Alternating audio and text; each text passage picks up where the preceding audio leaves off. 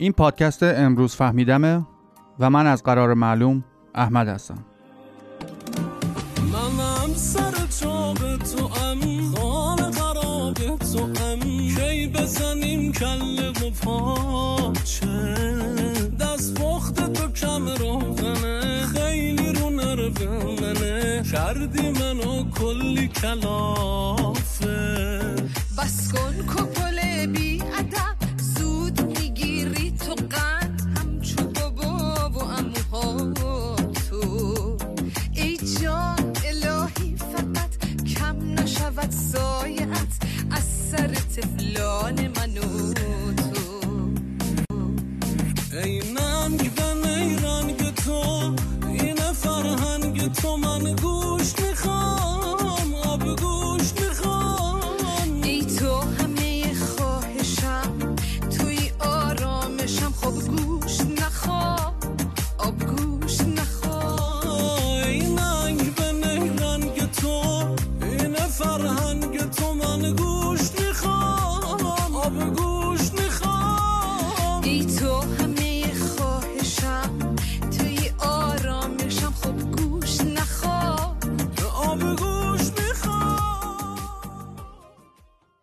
هر ساله میلیون ها نفر از ما سعی می‌کنیم وزن کم کنیم.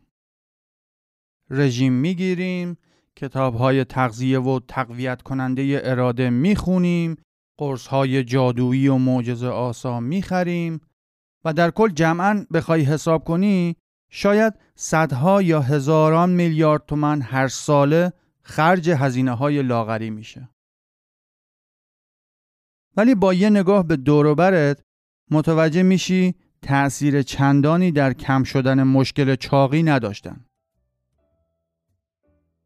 بنده به عنوان کسی که هیکلش فقط مناسب پادکست و رادیو هست وظیفه خودم دونستم که در این اپیزود راجع به حقه های روانشناختی صحبت کنم که می‌تونن به ما کمک کنن که بهتر و سالمتر غذا بخوریم و با یه خورده دقت کردن به رفتارهای روزمرهمون بتونیم راحتتر از شر توده های چربی مزاحم رها بشیم.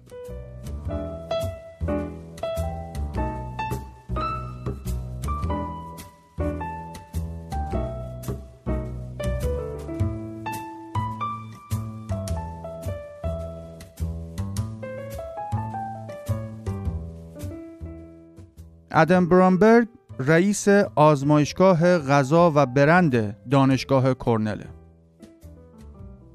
ایشون و همکارانشون در زمینه روانشناسی غذا تحقیق می‌کنن. اونا فهمیدن که خیلی از انتخابهای غذایی ما ناخودآگاه هستن. بیشتر غذاهایی که می‌خوریم از روی عادتن. یه سری خوراکی ها رو همیشه از وقتی بچه بودیم گذاشتن جلومون و تا الان همینطوری برنامه غذاییمون رو ادامه دادیم.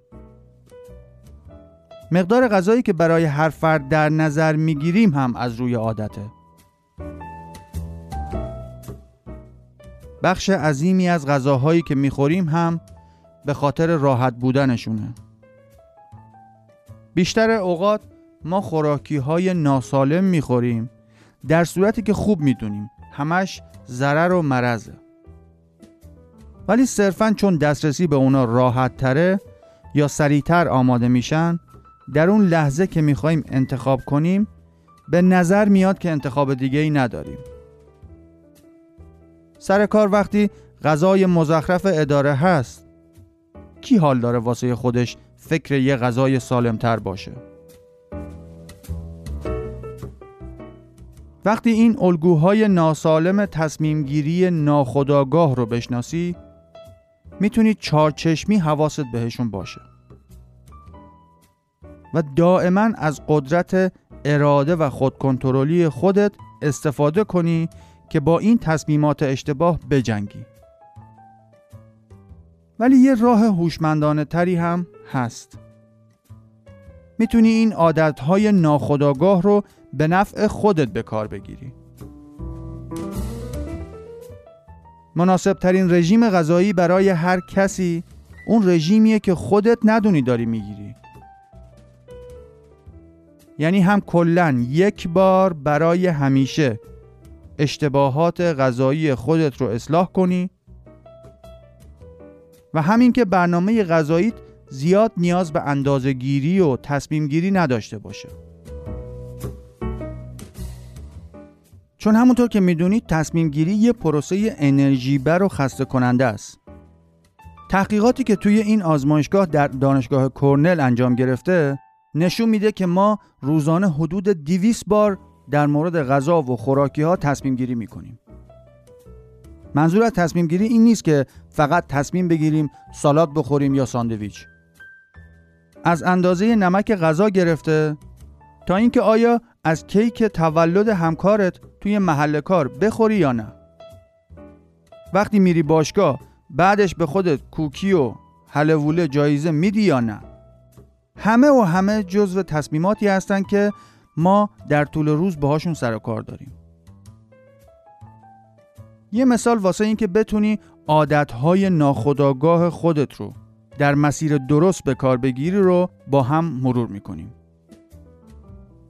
ادم و همکاراش از طریق تحقیقات آزمایشگاهی متوجه شدن که داوطلبایی که توی آزمایشات شرکت می‌کردن اگر در معرض استرس قرار می‌گرفتن انتخابهای بدتری انجام می‌دادن اون گروه از شرکت کننده ها که در موقعیت استرسا قرار می گرفتن بیشتر دسر سفارش می‌دادند یا غذاهای سرخ شده رو بیشتر ترجیح می‌دادند. در مقابل اون گروهی که حس قدردانی در اونا بیشتر بود و آرامش فکری بیشتری داشتن با اختلاف بیشتر سالاد انتخاب می‌کردن و دسر رو بیخیال می‌شدن و در کل سالمتر غذا میخوردن. وقتی متوجه بشی که استرس و مشغله زیاد چطور باعث میشه که با بیفکری و عجله بیشتری غذا انتخاب کنی و بخوری می‌تونی یه سیستمی واسه خودت درست کنی که بتونی در مواقعی که تحت استرس و مشغله زیاد نیستی تصمیم بگیری که بعدا چی بخوری. این سیستم واسه هر کسی متفاوته و بسته به سبک زندگی که داری می‌تونی با یه خورده تمرین نحوه انتخاب غذای خودت رو ارتقا بدی. مثلا اگر هر روز مجبوری توی محل کار یه وعده غذا بخوری؟ و هر روز هم همون لحظه موقع نهار که میشه وقتی گرسنه و کلافه هستی اولین چیزی که دم دستت باشه رو میبلعی؟ به جاش می‌تونی تمرین کنی که از شب قبلش یه سالاد مقوی و سالم آماده کنی و یکی دو تا میوه هم بذاری کنارش. البته اگر سلامتی و کاهش وزنت واسط مهمه. دیگه اون وقتی که از شدت گرسنگی تبدیل میشی به کارمند نمونه و اصوه اخلاق و وظیفه شناسی به جای اینکه سیب زمینی سرخ شده بخوری و برنج پاکستانی توی شکمت احتکار کنی دست می‌بری توی کیفت و یه هویج کوچیک ورمیداری و به عنوان اسنک به بدن خودت لطف می‌کنی.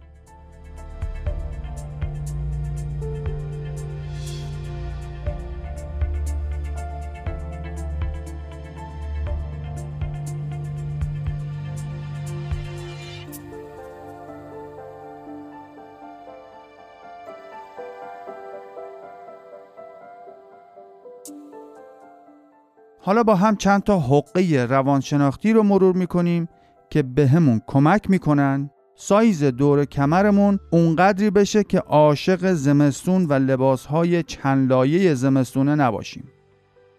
فصل گرما داره میاد که معنیش اینه که چه بخوایم و چه نخواهیم مجبوریم دوباره گول تهاجم فرهنگی دشمن رو بخوریم و لباسهای نازکتر و خلاصه تر بپوشیم. و طبیعتا توی خیابون کتک بخوریم. حالا علاوه بر گول خوردن و کتک خوردن چیکار کنیم که وقتی ذخایر چربی از زیر لباسهای تابستون معلوم میشن از این و اون تعنه نخوریم؟ هرچی باشه توی این چند دهه گذشته گول خوردن از دشمن و کتک خوردن از دوست واسمون عادی شده. ولی امان از وقتی که اطرافیانت بهت تنه بزنن.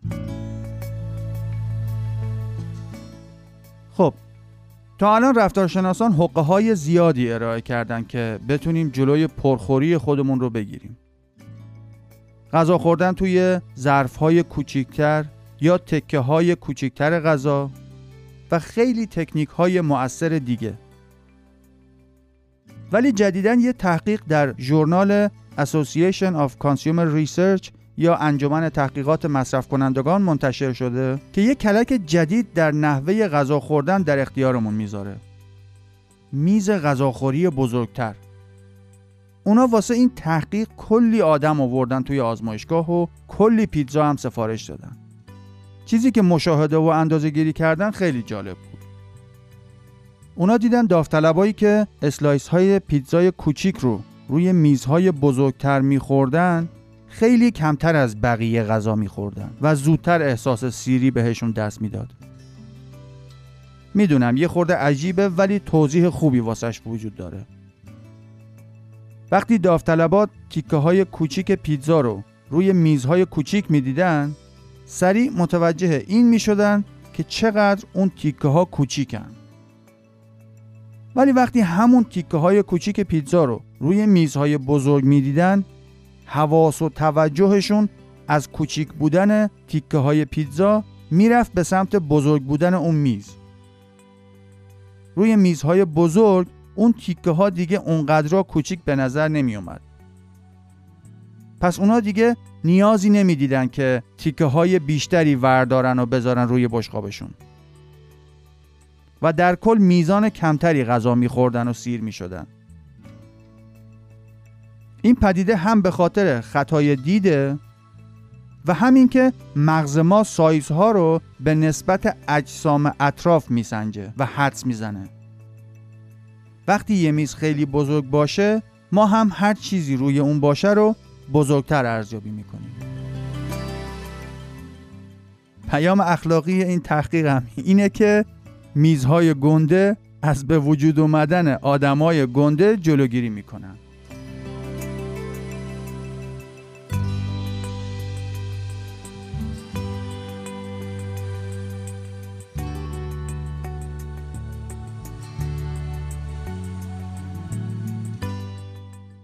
نه تنها میشه مقدار غذایی که می‌خوریم رو با کوچیکتر کردن سایز ظرف و بزرگ کردن سایز میز غذاخوریمون کم کنیم؟ بلکه ظاهرا اینکه با چه کسی غذا بخوریم هم روی مقدار غذا خوردنمون تاثیر داره. تفاوت در عادتهای غذایی بین زنان و مردان از حدود سی سال پیش موضوع تحقیق رفتارشناسان و روانشناسان بوده. چند سال پیش محققان دانشگاه ایندیانا به رهبری خانم مالی الن اودانل که اون موقع دانشجوی دوره ارشد بوده یه تحقیق میدانی انجام دادن که خیلی سر صدا کرد.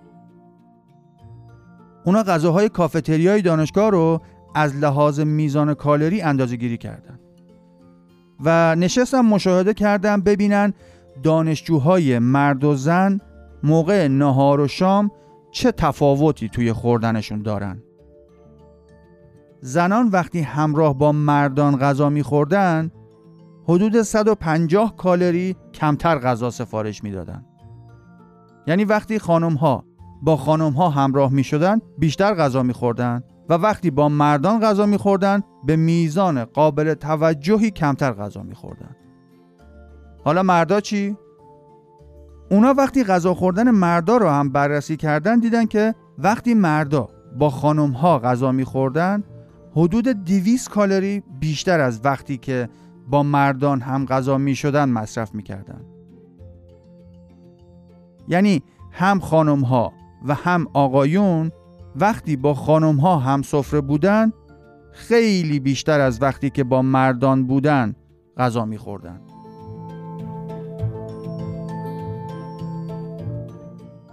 خانوما و آقایون عزیز اگر می‌خواین وزن کم کنین باید با مردان غذا بخورین.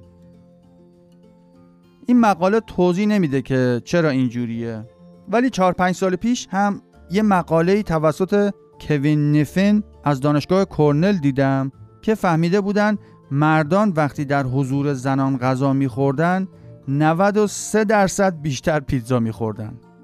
این فقط شامل غذاهای ناسالم و ریسکی نمیشه و در حضور زنان 83 درصد بیشتر سالاد میخوردن. یعنی در حضور زنان مردان کلا غذای بیشتری می‌خورن و اون تحقیق قبلی هم نشون داد که زنان هم در حضور زنان دیگه غذای بیشتری می‌خورن.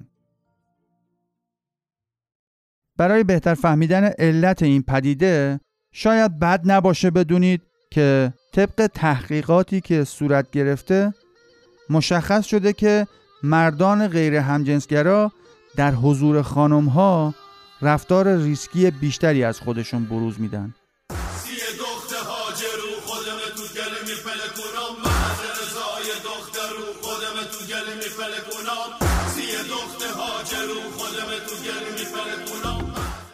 مثلا مشخص شده که گروه های مختلطی که بهشون می‌گفتن برای سرمایه گذاری تصمیم گیری کنن تصمیمات اقتصادی ریسکی تری نسبت به گروه های تک جنسیتی می گرفتن. پس احتمال داره که از لحاظ تکاملی مردان با این رفتار در اصل دارن بر اساس خصوصیات ژنتیکی به جنس مقابل سیگنال هایی در مورد توانمندی یا سلامت خودش صادر می‌کنه. اگر اجداد ما قبل تاریخمون برای اینکه به یک زن نشون بدن که برای انتقال به بچه های احتمالیشون ژنهای مناسبی دارن می‌رفتن و سر شیر واسش می آوردن و با خوردن زیاد این پیام رو می‌داد که نه تنها من می‌تونم از پس سیر کردن شکم خودم بر بیام بلکه اگر با هم خانواده ای تشکیل بدیم اصلا نیازی نیست نگران غذا و امنیت خودت و بچه ها باشی. ولی این روزا که غذا خوردن توی جوامع نرمال مشکلی محسوب نمیشه این سیگنال به جز اضافه وزن و بیماری سودی برامون نداره. پیام اخلاقی این تحقیقات هم برای مردان متأهل اینه که هر وقت خانمتون بهتون گفت خیلی چاق شدی و این چه وضعیه شکمت دومت جلوتر از خودت راه میره خیلی عاشقانه و با محبت توی چشمان همسرتون نگاه کنید و با لحن جذاب و رمانتیکی بگید عزیزم همش تقصیر توه.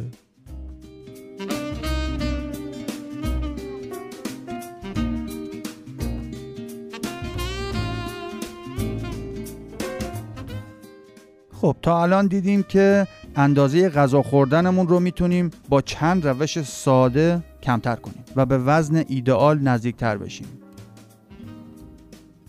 حالا شنیدین میگن هر آدمی همون چیزی هست که می‌خوره؟ این واقعا مفهوم ساده و درستیه. غذای بیکیفیت و ناسالم آدم ناسالم به وجود میاره. در عوض غذای سالم هم آدم سالم می‌سازه. ولی حالا یه پژوهشی توی دانشگاه پزشکی تلاویو انجام شده که زمان خوردن غذا رو هم بررسی کرده. یعنی اینکه کی اون غذای سالم رو بخوریم بهتره. محققا 93 تا خانم که اضافه وزن داشتن رو به دو گروه تقسیم کردن. هر دو گروه هر روز میبایست فقط به اندازه 1400 کالری غذا میخوردن که زیاد نیست. این برنامه رو برای دوازده هفته یا همون سه ماه ادامه دادن. و البته تنها فرقی که بین دو گروه تعیین کردن این بود که یک گروه باید نصف اون کالری ها رو قبل از ظهر میخوردن و گروه دیگه نصف اون کالری ها رو موقع شام مصرف می‌کردن. پس چی شد؟ یه گروه باید 700 کالری رو به عنوان صبحانه میخوردن و 700 تای بقیهش رو هر وقت دوست داشتن به بدن می‌زدن. ولی گروه دیگه باید 700 کالری رو حتما واسه شام میخوردن و 700 تای بقیهش رو در هر زمانی که می‌خواستن صرف می‌کردن. بعد از دوازده هفته اندازهگیری و آزمایشات دقیقی انجام دادن که فرق پیشرفتشون مشخص بشه. اون گروهی که توی سه ماه شام مفصل 700 کالری میخوردن به طور میانگین سه کیلو و نیم وزن کم کردن. بد نیست ها؟ حالا اینجا رو داشته باش. اون یکی گروه که 700 کالریشون رو قبل از ظهر صرف کرده بودن به طور میانگین نفری حدود 8 کیلو وزن کم کردن اونا سایز کمرشون هم کمتر از اون یکی گروه بود و میزان گلوکوز و انسولین و triglyceride های اونا هم به میزان قابل توجهی کمتر بود گرفتی چی شد؟ هر دو گروه دقیقا همون غذاها و همون مقدار کالری رو در روز مصرف کرده بودند. تنها فرقش زمان مصرف اون کالری ها بود. و اونایی که به جای شام صبونه بیشتری میخوردن خیلی خیلی بهتر و بیشتر نتیجه گرفتن. بدن انسان سیستم های پیچیده و متصل به هم زیادی داره که لزوما مثل یه ماشین کار نمی‌کنه. و همچنان محققان در حال کشف این ارتباطات پیچیده هستند و جدیدا پیشرفت‌های خوبی هم در این زمینه صورت گرفته.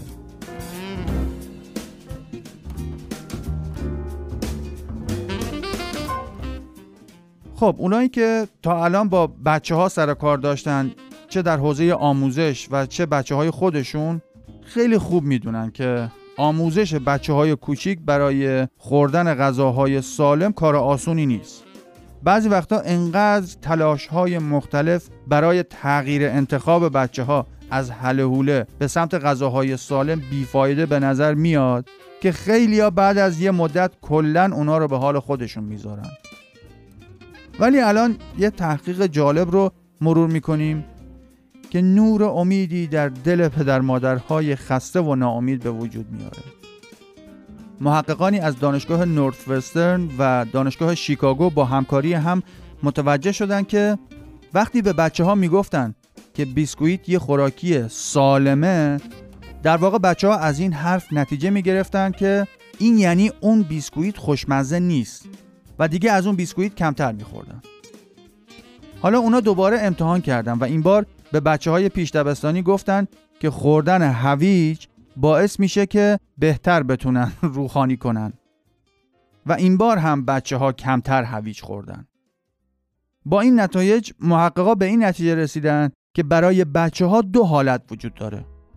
یه خوراکی یا خوشمزه است یا اینکه خوراکی سالمیه و واسمون خوبه و نمی‌تونه همزمان هم خوشمزه باشه و هم سالم باشه. وقتی با یه بچه ای از مزایا و مقوی بودن یه خوراکی حرف می‌زنیم اون وروجک به این نتیجه می‌رسه که این یعنی اون خوراکی خوشمزه نیست. پس دفعه بعد اگر خواستید کوچولوی خودتون رو قانع کنید که یه چیز سالم و مقوی بخوره به جای اینکه سعی کنید دلیل و برهان بیارید در عوض یه جوری روی مزه اون خوراکی مانور برید که قانع بشه و بهش تلقین بشه که خوشمزه و لذیذه. اینجوری احتمالا در مصرف انرژی خودتون هم صرف جویی میشه و بهتر جواب می‌گیرید. اگه دقت کنید ما که بالغ هستیم هم همچین رفتارها و استدلالهایی داریم.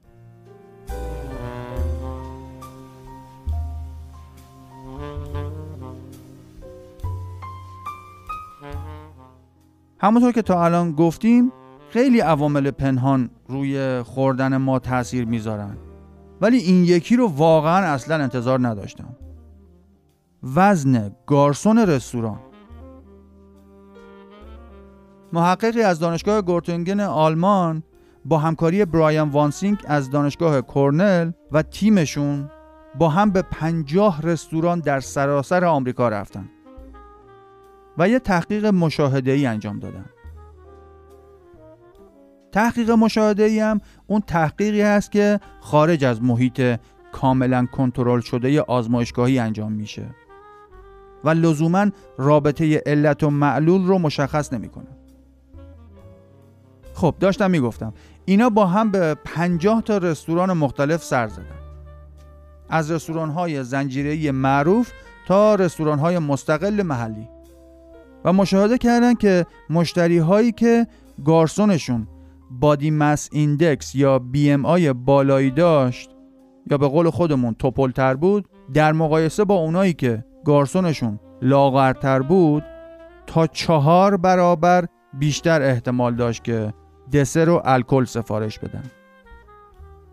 فرقی هم نمی‌کرد که خود مشتری چاق باشه یا لاغر. همین که گارسون توپل بود ملت چهار برابر بیشتر الکل و دسر سفارش می‌دادن. همونطور که گفتم این فقط مشاهده بود و اینا ادعا نکردند که لزوما چاقی گارسون باعث مصرف بیشتر غذاهای ناسالم شده. پس وقتی می‌خوایم برین بیرون غذا بخورید با توجه به اینکه هر سیگنال ناخودآگاهی ممکنه روی انتخاب غذاتون تاثیر بذاره عاقلانه ترش اینه که قبل از اینکه وارد رستوران بشین تصمیم خودتون رو بگیرین که می‌خواین چیزای سالم انتخاب کنید یا هرچه پیش آید خوش آید. این اثر نه تنها در خوردن بلکه تقریبا در تمام تصمیمات ما قابل مشاهده هست. هرچی بیشتر بتونیم تصمیماتمون رو از قبل بگیریم و موکول نکنیم به لحظه آخر طبیعتا ضریب خطامون پایین تر میاد.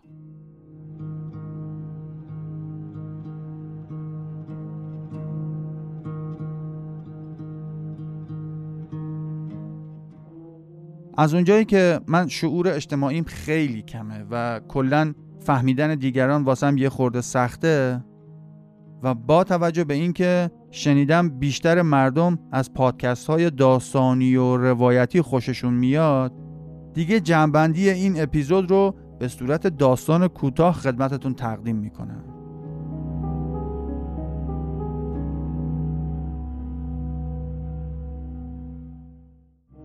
یکی بود بقیه هم بودن. در زمانهای جدید یه آقایی بود به نام محمد پرویز و اتفاقا خانمی هم بود به نام نازنین ناتاشا. این زن و مرد قصه ما هر دوشون در دسته فوق سنگین بودن. و یه روز تصمیم گرفتن که وزن کم کنن. بعد از اینکه انواع و اقسام قرص ها و عرقیجات جادویی و معجزه آسای داخلی و خارجی رو امتحان کردن و فایده ای نداشت یه راست رفتن سراغ دکتر. دکتر بهشون گفت هر دوتاتون یه سری استراب و استرس و این حرفا دارین و باید واسه اونا یه فکری بکنید.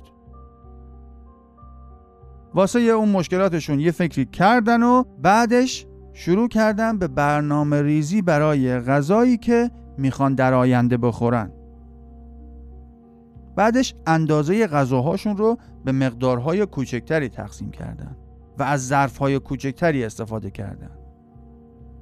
بعدش یه میز به بزرگی میز مذاکرات هسته‌ای خریدن و دیگه همیشه روی اون غذا میخوردن.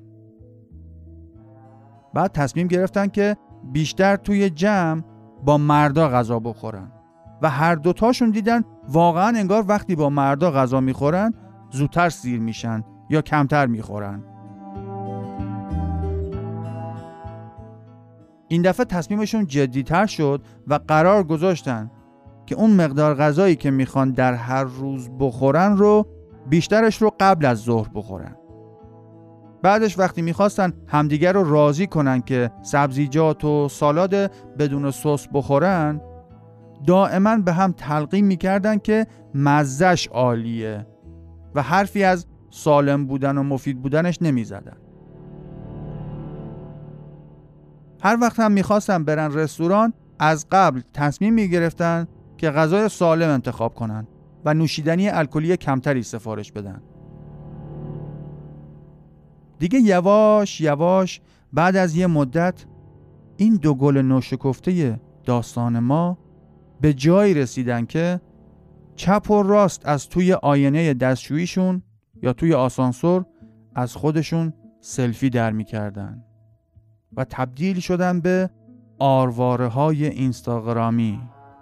یا شاخهای اینستای گرامی یا یه چیزی توی مایه ها نمی‌دونم. خداییش کی گفته من بلد نیستم قصه بگم؟ جذب هیجانات و فراز و نشیب های این داستان شدین یا نه؟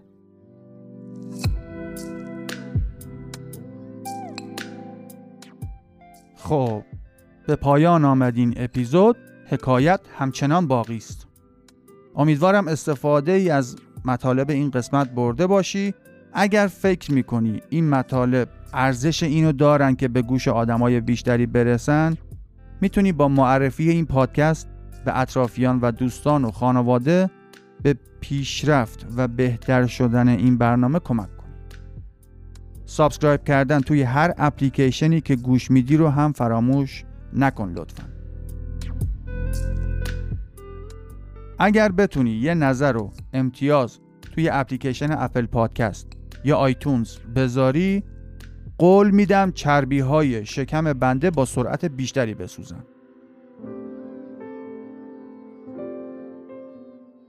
این پادکست امروز فهمیدم بود و شما خودتون شاهد بودید که من احمد بودم. می‌خوام اینو بدونید که خیلی دوستتون دارم. دانشجو بمونید.